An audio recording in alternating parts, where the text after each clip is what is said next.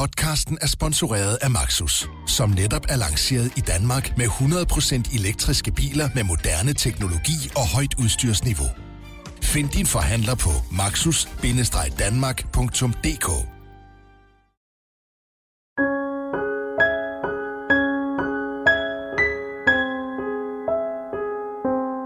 Den 10. juli 2016 forsvandt 17-årige Emilie Meng fra Korsør station. Fem og en halv måned senere blev hendes lig fundet i en sø ved Regnemarksbakke. Sagen er vokset til den største drabs efterforskning i nyere tid. Hundredvis af personer har været i politiets søgelys, men alligevel er drabet på Emilie Meng stadig uopklaret. I en række afsnit kigger vi på det omfattende net af mistænkte.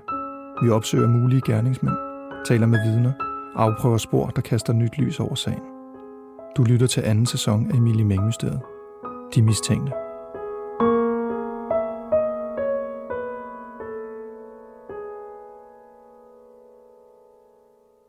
Den 30. august 2016, 50 dage efter Emilie Meng er forsvundet, der øh, møder politiet op på en adresse i den jyske by Vorbasse, som ligger i nærheden af trekantsområdet. Og øh, der anholder de en øh, 33-årig mand. De kører ham øh, tilbage over Storebælt øh, til politistationen i Slagelse, hvor de tilbageholder ham i en øh, række timer og, øh, og afhører ham ret intenst i forhold til, hvor han har været den 10. juli 2016. Den her mand, han kommer i politiets søgelys på grund af nogle omstændigheder, som vi kommer ind på senere. Men Jesper, den her 33-årige mand, hvem er han? Han er en lastbilchauffør, som øh, har en, må man sige, noget broget fortid. Han har en øh, dom bag sig, hvor han blev dømt for øh, voldtægt af en mindreårig. Det skete i 2007. Der blev han dømt for at øh, voldtage en kun 12 år gammel pige. Han øh, antastede hende, da hun var ude at lufte sin hund ved Sostrup Slot, og han tog kvælertag på hende og tvang hende ind i et buskads, hvor han gennemførte en øh, fuldbyrdet voldtægt.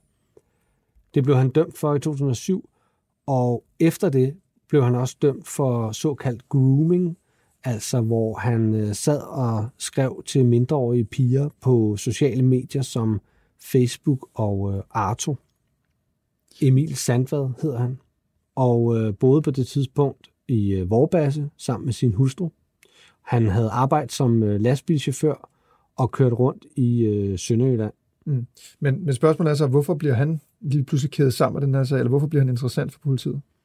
Ja, det er meget interessant, og da politiet anholder ham, så øh, går de ikke ud og fortæller offentligheden om det. De holder det hemmeligt, øh, faktisk lige indtil øh, lastbilchaufføren selv kontakter medierne og fortæller, at han har været anholdt i sagen, og, øh, og politiet så bekræfter det. Ja. Du har jo, Jesper, anmodet Kriminalforsorgen om et interview med Emil Sandved. Kan du ikke prøve at sætte os ind i processen der? Jo, altså det er sådan, at øh, da vi var færdige med at optage de første afsnit af Emil Mengmysteriet, der bad jeg Kriminalforsorgen om øh, tilladelse til at lave et interview med Emil Sandvad øh, oppe i arresten i Hobro, hvor han på det tidspunkt øh, sad varetægtsfængslet for at øh, have voldtaget en øh, 9-årig pige. Det var en, en sag, hvor han var blevet dømt til forvaring, og hvor han nu afventede øh, landsrettens kendelse. Dommen, der refereres til, er fra den 5. juli 2019, altså tre år efter han blev anholdt for Emilie Mengs forsvinden. Her blev Emil Sandvad ved retten i Holstebro idømt forvaring for voldtægten af den 9-årige pige. Emil Sandvad ankede dommen til landsretten, som den 19. december 2019 stadfæstede Emil Sandvads forvaringsdom. Øhm, men i første omgang, der fik jeg faktisk øh, tilladelse til at øh, tage til Hobro og lave et interview med Emil Sandvad.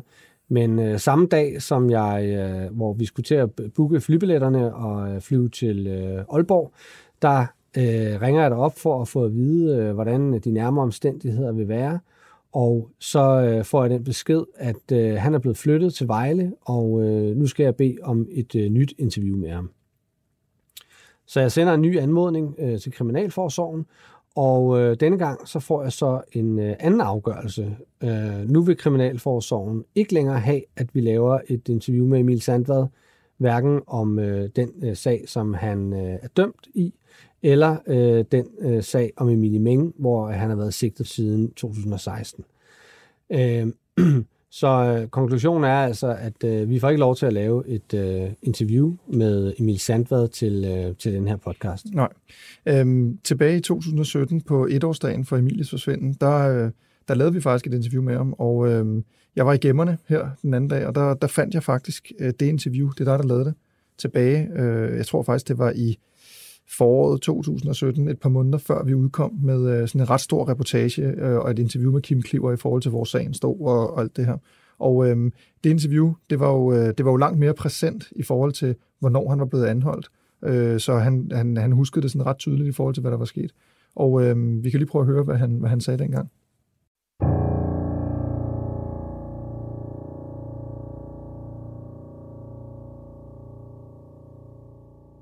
Hvordan, hvordan gik det egentlig til, at du overhovedet blev altså, rodet ind i den sag? Jeg har en anelse om, at jeg har fået at vide, og jeg vil ikke fortælle, hvem jeg har fået det videre. Jeg har fået at vide, at det var en bekymret borger, der havde ringet og meldt mig. Ja, okay. Ja. På hvilken basis, altså? Jamen, det jo nok på grund af, det er en, der kender mig rigtig godt, har jeg på fornemmelsen. Fordi Ja. personen fortalte alt, hvad jeg havde været, personen fortalte, hvad jeg havde været dømt for, Hmm. og alt sådan noget. jo. Okay. Og var sikker på, og jeg var sikker på, at jeg kunne finde på det der. Ja. Og øh, på et daværende tidspunkt, der vil jeg ikke sige, at jeg passede til beskrivelsen. Og jo, det gjorde jeg, fordi som, øh, som øh, politi, de sagde, de havde ikke noget gerningssted, og de havde ikke fundet gerningsmand på daværende tidspunkt. Mm. Og øh, jeg øh, lå og køre, jeg havde jo en, øh, på det tidspunkt havde jeg jo en varevogn at køre rundt i. Det var sådan en øh, Citroën CO 2,2 i banen jo. Ja. Sådan en varevognsagtig type jo. Mm. Der havde jeg jo sådan, der havde jeg jo sådan en, der kørte rundt i. Den var lys. Så, så det, det kan nok godt være en af grundene til, at de mistænkte mig for det. Jeg ved det ikke. Okay. Uh, lad mig lige se en gang, fordi vi uh, her, nu hvor det bliver årsdagen, ikke, så laver vi sådan en form for, uh, for hvad hedder det, uh, gennemgang af sagen. Ikke? Uh, Nu har jeg nu har jeg, ikke lige været hjemme så meget her på det sidste, fordi jeg har lagt mig ned i, jeg har lagt mig til Tyskland her de sidste 14 dage. jeg skal lige høre, altså hvad, hvad er det egentlig, du præcis er dømt for? Det er noget voldtægt, og det er faktisk også noget sædelighed eller noget? Ja, jeg har været dømt for, jeg har været dømt for voldtægt af en 12-årig pige. Voldtægt af en 12 Okay. Mange år siden, det er 10 år siden. For 10 år siden. Ja. Ja. Og har du været dømt for noget siden da? Ja, så har jeg været dømt for det, jeg fortalte dig om noget, der hedder grooming. Det Ja. ved jeg ikke, du kender. Jo, jo. Ja, ja. Sådan noget Hvor meget jeg, og sådan noget. Ja, men ja, det var, ja, det var på jeg så Facebook. Øh, men der påstår, der dømte politiet mig jo for forsøg på samleje. Problemet Ja. er bare, at jeg nægter stadigvæk den dag i dag, når jeg stadigvæk nægter det, fordi jeg har aldrig nogensinde skrevet et eneste seksuelt ord til de tøser. Jeg har aldrig nogensinde mødtes med dem. Nej. Okay. Så men politiet de gik ud fra, at det var fordi, det var det, jeg tidligere havde været dømt for, så mente de, at det var, hvad hedder det, øh, så mente de, det var det, det var det, der var min hensigt. Emil Sandvad fortæller, hvordan fire betjente tirsdag den 30. august omkring spisetid pludselig banker på døren. Det er hans kone, der åbner. Politiet vil gerne tale med Emil, og de separerer herefter ham og konen i to forskellige rum, så de ikke kan samstemme deres forklaring. Flere politifolk kommer til, og på et tidspunkt er der i alt 16 betjente i huset. Efter vi får afslag fra Kriminalforsorgen om at interviewe Emil Sandvad, bliver vi kontaktet af hans kone. Hun vil gerne fortælle os, hvad hun ved om sagen, og hvorfor hun tror, at hendes mand igennem fire år har været sigtet for Emilie Mengs forsvinden. Emil Sandvads kone har grundet sagens alvorlige omstændigheder ønsket at være anonym, og derfor nævner vi ikke hendes navn.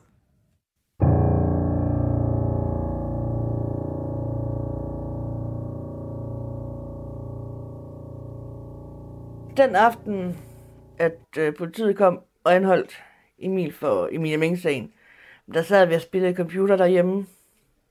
Og øh, så, hvad hedder det, troppede de jo lige pludselig op.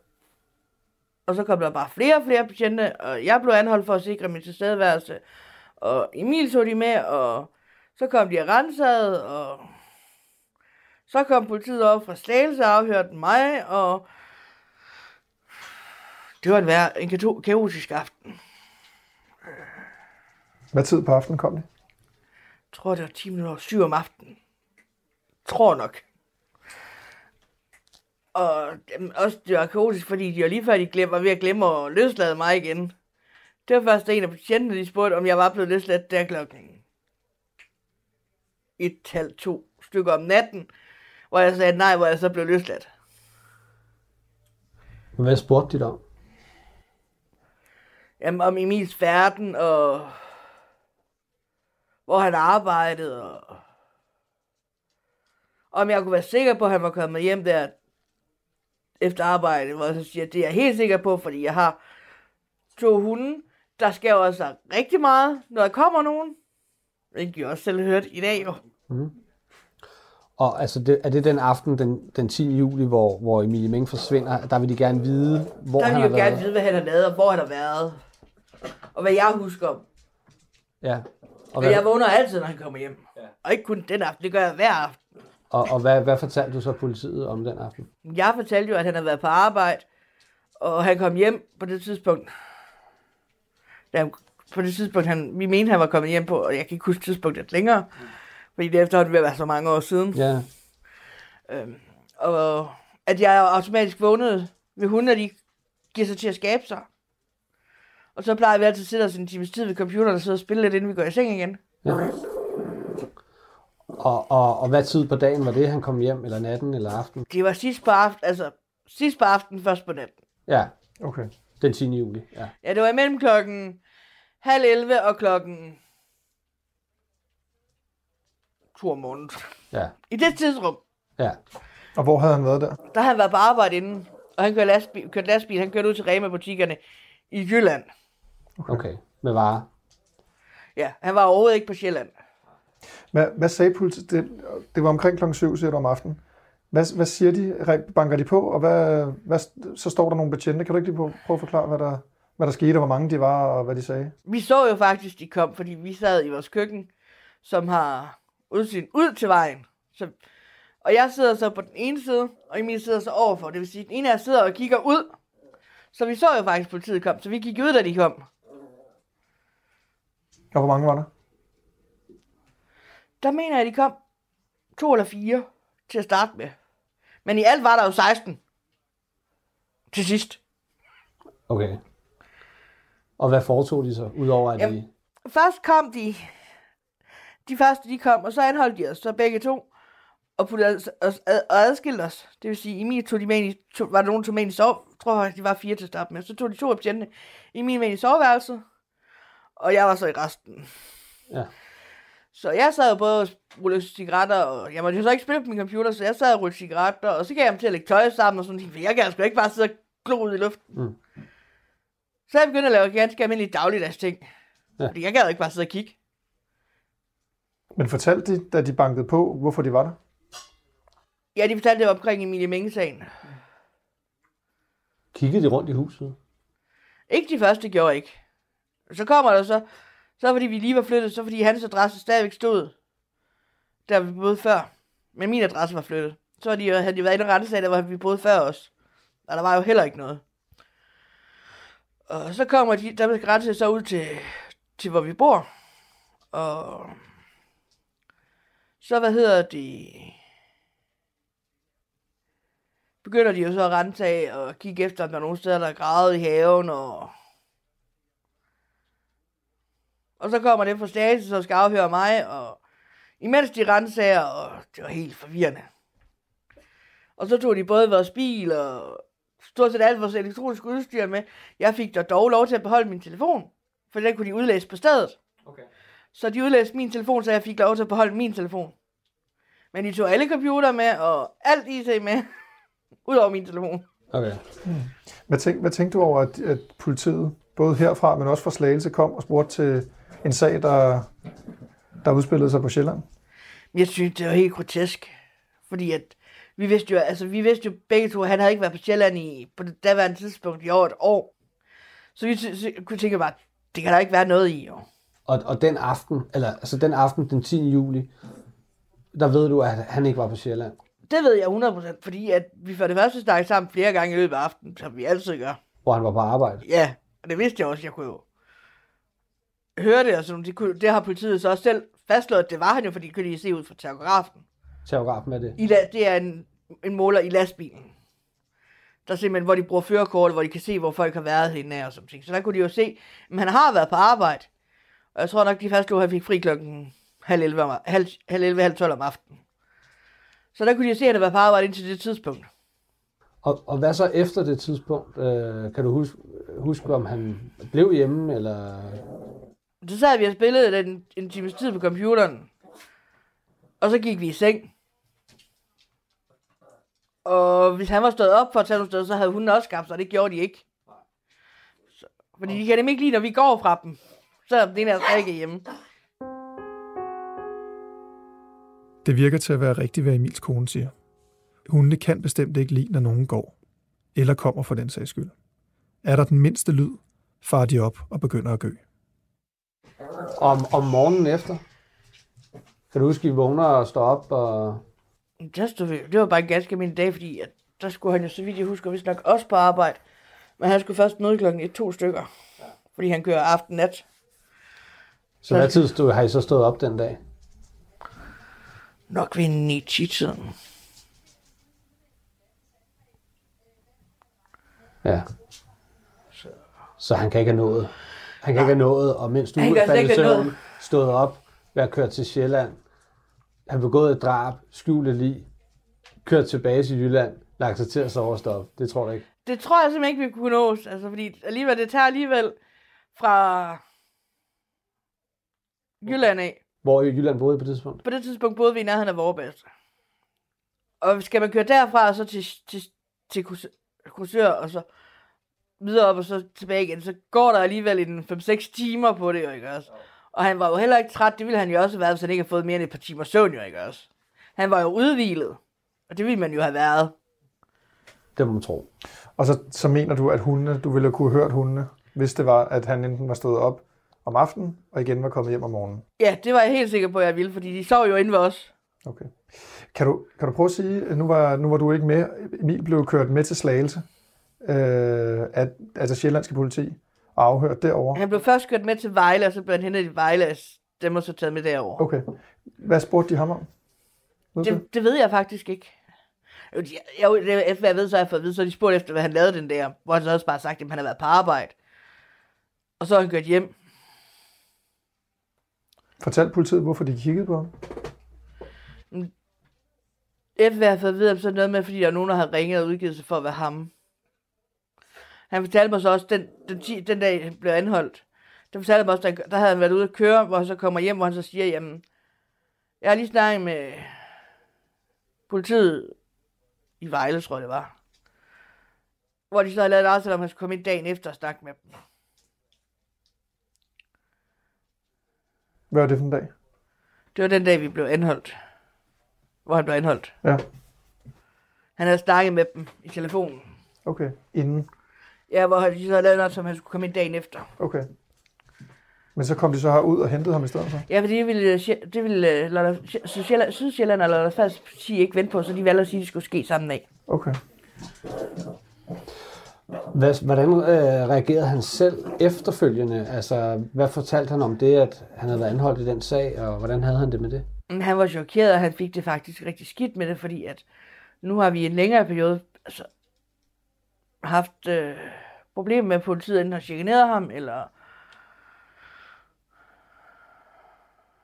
været renset i tid og utid, og Du, sig, du sagde før, at han var, at han var meget chokeret over, at politiet lige pludselig kom og kædede ham sammen med den her sag. Hvordan kom det ellers til udtryk? Altså, du, du var lidt inde på det før. Jamen altså, det, det kom jo som chok altså for, os, for os begge to, og for os familien. Øhm. Man bliver nærmest, altså godt nok kan det godt være, man så, og så bliver det sådan en følelse af, at man bliver faktisk frihedsberøvet, selvom man faktisk ikke gør det, fordi de tager både biler og alt muligt andet. Det vil så sige, når du bor ude i en landsby, hvor der ikke kører nogen busser, så kan du ikke komme nogen vegne. Og ingen butikker eller noget, så hvis du kan ikke komme ind og handle, du kan ingenting, du bliver nærmest afskåret fra omverdenen.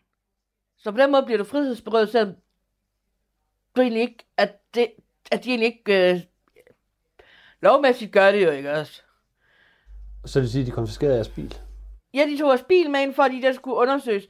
Men pointen med den bil, som de tog med ind, den, på det pågældende tidspunkt, hvor Emilie Meng forsvinder, der holdt vores bil på værksted. Altså den 10. juli, ja. Ja, og havde gjort det i flere måneder, fordi den har faktisk ikke fungeret lige siden vi købte den. Så politiet tog faktisk jeres bil med at undersøge den? Nej, de undersøgte den ikke, fordi, hvad hedder det... Advokaten ringede, og de fik beviser på, at den havde holdt på værksted, så der var ikke nogen grund til at undersøge for den havde kørt over, når den havde været på værksted jo. Den kunne ikke køre. Okay, så der var ingen øh, grundlag for, at de kunne... Øh... Så Emil kom jo hjem der dagen efter, og så tror jeg faktisk ikke den dag, men dagen efter igen, når vi faktisk øh, kørte vi faktisk til Fredericia og hentede vores bil igen. Ja. Hvad var det for en bil, I havde dengang? Der havde vi en sølvgrå Ci- Citroën C8. Okay. C8, det er en relativt stor bil, ikke? Og det var relativt også meget, der kørte i den, fordi det var for det meste mig, der brugte bilen. Fordi han havde så, havde så en lille bil, han kunne køre rundt i, når han skulle på, til og fra arbejde, for det var mest mig, der handlede. Okay. Hvad var det for en bil, han havde? Det kan jeg ikke huske, hvad det var for en. Hvad farve var den? Jeg tror faktisk nok, det var den røde bil, som der stod i mit navn. Okay, så en rød lille personbil. Ja, og det han skulle bare have, og en benzinbil, og han skulle bare have en, han kunne bruge til og fra arbejde. For ellers så brugte vi den anden. Fordi da vi ikke har nogen børn, jamen så har vi ikke behov Der er jo ingen bagsæde, det har vi jo ikke behov for, da vi ingen børn har jo. Og da jeg har dårlig ryg, så skulle jeg gerne have det der høje bagagerum, men det er der netop i en C8, der der ikke er nogen sæder i, så det går ud i et jo. Hvor meget, hvor meget kendte I til sagen omkring Emilie Meng? Inden? Ikke ret meget, altså det der har været i medierne. Ellers kendte vi ikke rigtig noget til det. Havde Emil talt om den sag, før han selv blev anholdt i Det, vi har jo talt om det, når vi har hørt om det i medierne, og sagt, det der er forfærdeligt. Ja. Altså, så ganske almindeligt her fra Danmark vil reagere, ikke? Og sige, tingene er forfærdelige, og man må da håbe, de finder hende og sådan ting, ikke også? Altså, på den måde har vi snakket om det. Sagde han noget om, om- havde han en eller anden... Det var jo en sag, som alle mennesker talte om, og alle havde nogle teorier. På det tidspunkt vidste man jo ikke, hvad der var sket. Sagde han noget om, hvad han troede, der måske var Nej, det sket? snakker vi faktisk ikke om. Vi snakker bare om, at vi håbede, at de, hun blev fundet igen i god behold. Ja. Hvilket hun jo så desværre ikke gjorde jo. Og det her med, at han så stadig er sigtet for det, eller bliver ved med at være sigtet for det i et eller andet omfang. Hvad tænker du om det? Jamen, der er jo så... Altså, efter vi har fået at vide nu, så er de jo ved at, hvad hedder det, har politiet åbenbart valgt ikke at opretholde sigtelsen mod ham. For Øh, vi nylig, har- eller hvad? Jamen, de har jo været... Øh... Ja, det er jo ikke... Øh... En måned eller to... Var det sidste gang, eller sidste gang igen, jeg var hernede, der var der to fra Syd- og Sydsjælland, eller Falsters politi, herover og snakke med mig også. Fordi de havde nogle små huller, de skulle have lukket, og de havde også været og snakke med Emil og sådan ting. Og derefter har de så åbenbart valgt at sige, jamen, de ikke vil opretholdt sigtelsen på, at det er ham. Ja. Okay. Så den er endegyldigt frafaldet nu? Nej, vi har ikke fået påtalt opgivelsen endnu. Det vil sige, jeg ved ikke, om det ligger i hans e-boks, for jeg har ikke været og kigge. Og jeg kan heller ikke kigge, før jeg kommer hjem, for jeg ikke, ikke et nøglekort, nøglevis eller nøglekort med. Okay. Øh, men øh, Hvad var det, de spurgte til? De, de sagde, der var nogle huller. Hvad var det for noget? det var blandt andet igen tidsmæssigt, altså, med om, om jeg var sikker på, at han var kommet hjem, og hvordan jeg havde oplevet den dag. Og det er så det samme, jeg har fortalt, der, som jeg har fortalt i dag. Den her snak, vi faktisk lige havde, ikke? Omkring netop, hvad der skete fra han kommer hjem til, til I står op. Øh, der, er vel du, der er du vel det eneste, hvad kan man sige, vidne på, hvor han har været, ikke? Jo, Og, og og så min hund, men dem kan de jo ikke spørge jo. Nej. Altså hunde og katte kan de jo ikke spørge. De har jo også været vidne på, at han har været der, men de kan jo bare ikke svare jo. Nej. Men ja, det eneste menneskelige vidne er jo mig. Ja. Fordi der er jo kun os, der bor der jo. ja, havde I naboer og sådan noget på det tidspunkt? Og, Ja, vi havde folk, der boede over for os, men det var, da han jo ofte kom hjem sent, ja, så kan de jo ikke bevidne, hvornår han er kommet hjem jo. nej, Fordi det var jo altså, det var folk, der arbejdede, eller børnefamilier. ja, Så de var gået i seng på de tidspunkter jo. ja, Så der var ikke rigtig nogen der, der kunne bevidne hvad noget jo. nej. Med dit kendskab til, til Emil, kunne han gøre sådan noget overhovedet? Slå et andet menneske ihjel? Nej, Det er du sikker på? det er jeg helt sikker på.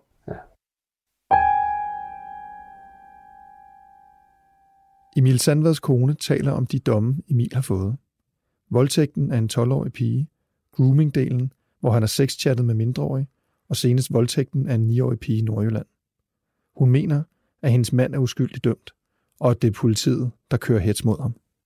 Hvis du, så, hvis, hvis, hvis du tænker, at, at Emil han i øh, de her tilfælde, som vi nu har været inde på, er blevet, er blevet uskyldigt dømt, øh, og han er, blevet, øh, han er blevet framed, og han er blevet mistænkt for nogle ting, som han ikke har gjort, og som du ikke føler, han har gjort. Hvordan føles det så, at han nu sidder dømt i forvaring? Det føles jo forfærdeligt også igen, det fordi, som vi, sidder, som, som vi andre også sidder og siger, jamen han har jo i de andre sager, har han jo sagt, ja, jeg har haft sex med den pige. Det har han jo hele tiden stået ved, han har haft sex med hende. Han har også skrevet med de piger. Der har han jo ikke på noget tidspunkt lovet om, at han har gjort mm. tingene. Så hvorfor skulle han lige pludselig begynde at lyve om, at han, ikke, han havde gjort det her, ikke også? Mm. Og så vi også ved som familie, det var, der var to måneder til at straffeattest var ren.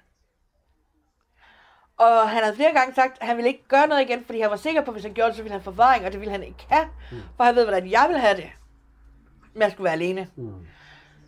Så igen det, jamen, han tænker igen på, at hvordan tingene er. Altså. Mm. Så på et eller andet punkt, så tror vi, at der er nogen, der bare vil have, at, det skal, at han skal dømmes for et eller andet. Og skal væk fra samfundet af. Kan du, kan du se ud fra, ud fra de ting, som du også selv har opridset i forhold til Emils tidligere domme, og det, som samfundet mener, at han er i stand til, og det, som samfundet mener, at han har gjort. Kan du så se logikken i, at politiet kigger på ham som en mulig gerningsmand til Emilie-sagen? Nej. Fordi der er jo ikke, altså det han har været dømt for, det har jo været seksuel overgreb. Det har der ikke været de steder noget frem om, at Emilie har været udsat for jo. Men det, den, kan jo, det kan jo godt være, at der har været det. Ja, men der har jo ikke øh, været noget frem om det. Mm. Og de vidste jo, på det daværende tidspunkt, vidste de jo heller ikke, hvad der skete med hende. Så sammenligning med det der, vil jeg ikke kunne sammenligne de, de her sager sammen. Mm. Men der er, tale om, der er jo tale om en mindreårig. Emilie var jo mindreårig, da hun forsvandt. Og de sager, som Emil har, har tidligere været dømt for at blive kædet sammen med, det har også været alle sammen mindreårige. Ja, det har alle sammen været nogen, der har været under 12. Så du, du, du mener, at Emilie Meng skulle være for gammel? Ifølge de, de andre sager, ja. Fordi de har de alle sammen været under 12. Eller under 15, som jeg jo sådan hvis nok hedder. Men der har de alle sammen været under 15, hun har været over 15. Hun var jo næsten 18. Ja, som var for gammel faktisk. Ja, ifølge til forhold til, hvad der, hvad der, ja, hvis man skal se, se det kædet sammen med de andre sager, ja. så har hun jo været for gammel ja. i forhold til det, fordi der har det været under 15. Ja. Hvad er forskellen, tror du, tænker du? Jamen altså, lovmæssigt, der er der jo for, for, der er der forskel på, om de er under 15 eller over 15. Mm. Fordi, som man siger, under 15, altså mange af dem, der er under 15, jamen der mener de jo, der har de jo ikke et seksuelt liv endnu jo. Men det har de, når de er over. Altså, der de begynder de jo at tænke på det.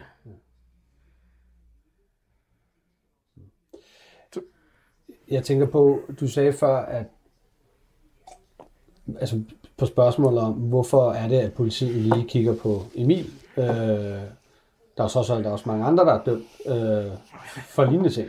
Øh, hvorfor lige ham? Og så siger du, at der er nogen, der måske har meldt ham til politiet? Eller, hvad, altså, hvad, politiet hvad påstår også, at det er ham selv, har haft ringet. Okay. Øh, fordi der er et telefonopkald, hvor det nærmest, nu fik du kendt, har, altså, har Emil så hørt det telefonopkald, der lyder som ham. Den eneste forskel, der bare er, det er, at personen har altså sjællandsk accent, Okay. Og det har Emil ikke. Hvor er der jøde? okay. Hele vejen igennem. Så hvor skulle han have den sjællandske accent fra? Han har aldrig boet på Sjælland. Okay, men altså, så du siger, at politiet mener, at han simpelthen har meldt sig selv for ja. Emil? Og det har han jo så, på grund af det telefonopkald, har han jo så, for ligesom at få lidt ro på den sag, så har han jo så sagt, at han har, det har han selv haft ringet på grund af økonomiske problemer. Fordi de ikke vil kunne opvise politiet om det andet. Men derfor, selvom man selv ringer, betyder det ikke, hvad det betyder, at den person har gjort det jo. Nej, det er det ikke. altså, det kan jo det kan godt være... Så det, altså. Men så det, du siger, det er Men det er først kommet frem her, det har han først sagt her, imens den her sag er kørt. Så han har, så du, du siger, det du siger, er jo, at han faktisk har erkendt, at han selv har meldt sig selv? Det har ham og advokaten blevet enige om at gøre, fordi at okay. de ikke vil kunne bevise politiet om det andet. Okay. Men tror du, han Og så kan de tage, også mere, fordi de ville jo ikke, øh, så vi have ro på den sag der, så de kunne have den ene sag at koncentrere sig om. Og så vil de så tage, tage sig af det senere. Jeg ved ikke, hvordan der vil og jeg er ikke med i det der. Jeg har ikke, det er kun ting, jeg har hørt det her. Øh, og der har jeg ikke, jeg har ikke været til de samtaler eller noget som helst. Så dem kan jeg jo ikke komme ind på. Nej. Så du vidste, ikke, du vidste ikke dengang, hvor politiet kom i august og bankede på jeres hoveddør og anholdt både dig og Emil, at Emil selv havde ringet til dem? Nej, Og han fortalte dig ikke noget om det? nej. Så derfor så tror jeg også bare, det er noget, de har aftalt. Men jeg ved det ikke. Altså noget, de har aftalt at sige, eller noget? Ja. Så du tror ikke, det er rigtigt? Nej.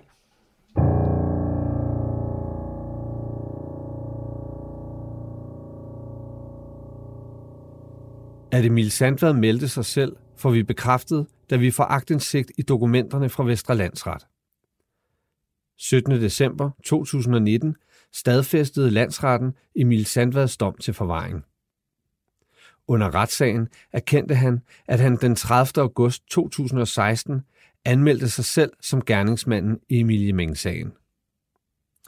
Han forklarede i retten, at han ønskede at komme væk. Han havde det psykisk meget dårligt og havde en stor gæld. I dag sidder han på ubestemt tid i et lukket dansk fængsel.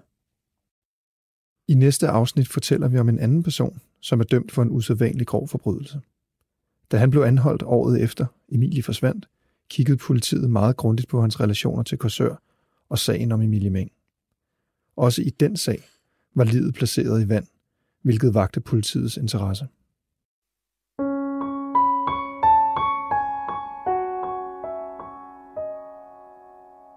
Du har lyttet til Emilie Meng-mysteriet, De Mistænkte.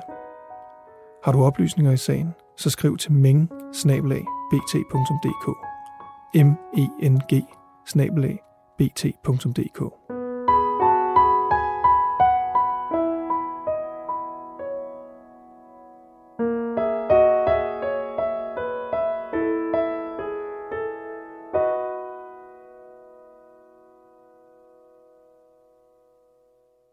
Podcasten er fortalt af Jesper Vestergaard Larsen og Bo Nordstrøm Vejle. Klippet af Kasper Risgaard og musik af Andreas Ravn.